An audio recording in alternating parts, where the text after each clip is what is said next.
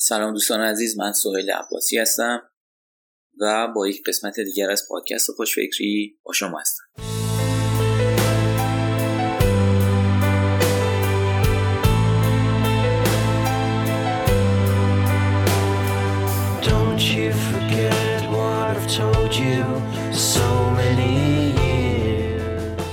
در این قسمت می‌خوایم در مورد نوآوری باز صحبت بکنیم.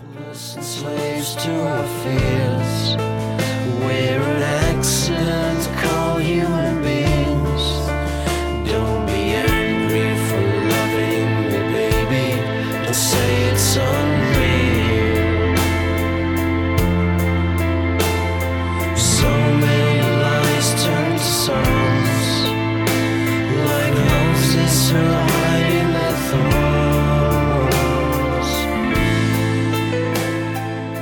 اخیرا در دنیا توجه زیادی به مفهومی به اسم نوآوری باز شده.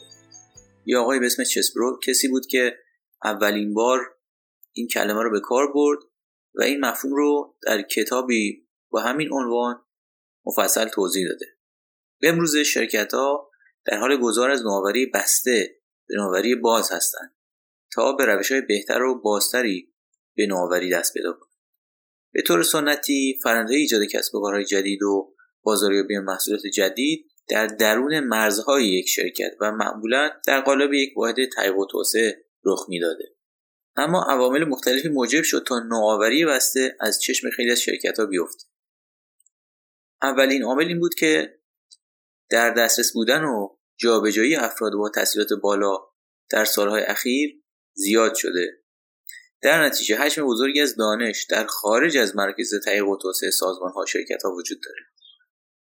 اضافه بر این وقتی کارمندای شرکت محل کارشون رو تغییر میدن و از اون شرکت میرن بیرون دانش انباشته خودشون رو با خودشون می‌برن و به محل کار جدید منتقل می‌کنن. و به این ترتیب جریان دانشی بین سازمان ها به وجود میاد. دوم اینکه دسترسی به سرمایه خطرپذیر در سالهای اخیر بسیار بیشتر از گذشته شده. در نتیجه فرصت های بیشتری برای ایده ها و فناوری های خوب و آینده دار برای توسعه در خارج از یک سازمان یا شرکت.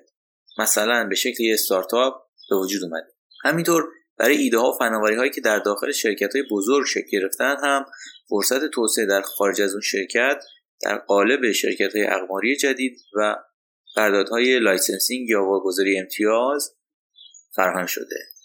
در نتیجه شرکت های دیگه در زنجیره تأمین مثل تأمین کننده ها نقش مهمتری رو در فرایند نوآوری بازی می‌کنن. و بنابراین شرکت ها به دنبال روش های جدیدی برای افزایش کارایی و اثر بخشی فرایندهای نوآورانه‌شون بودن و هستن.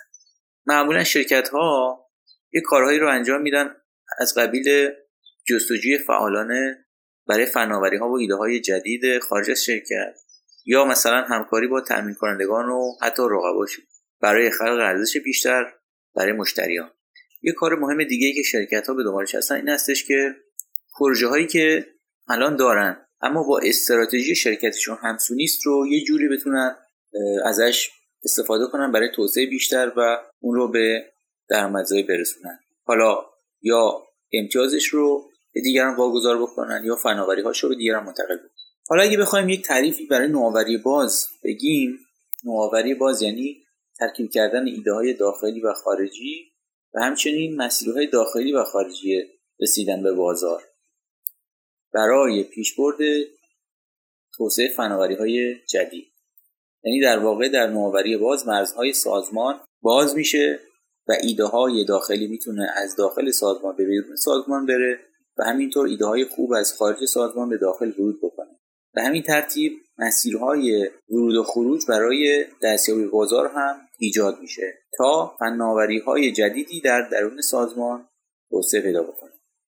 همونطور که حتما متوجه شدید.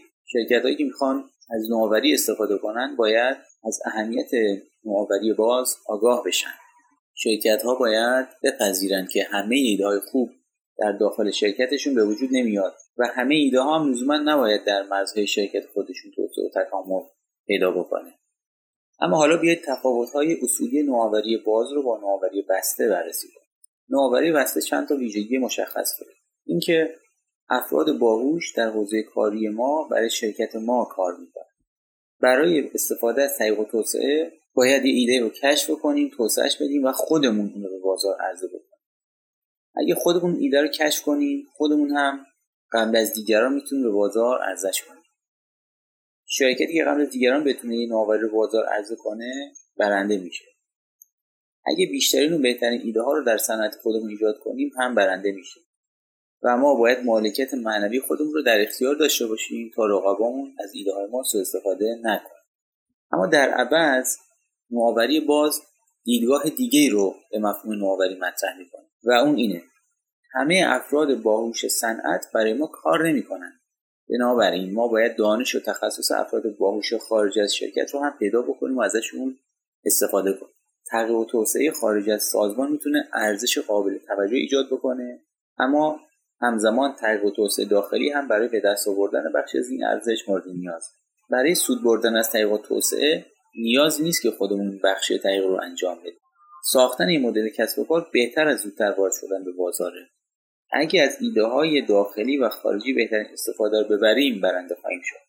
ما باید از استفاده دیگران از مالکیت معنی خودمون هم سود ببریم و هر زمان یک مالکیت معنوی بتونه به پیشرفت مدل کسب ما کمک بکنه باید اون رو بخریم. همونطور که متوجه شدید تفکر نوآوری باز یک تغییر دیدگاه عمیق رو در نگاه کارکنان و مدیران به شرکت و محیط کار ایجاد می‌کنه.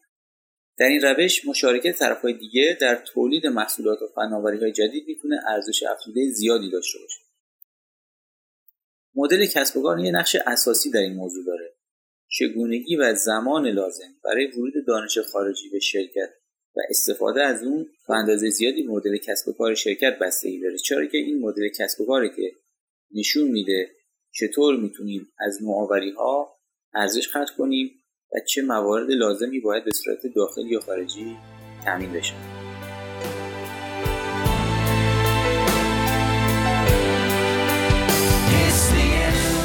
دوستان از توجه شما سپاسگزارم.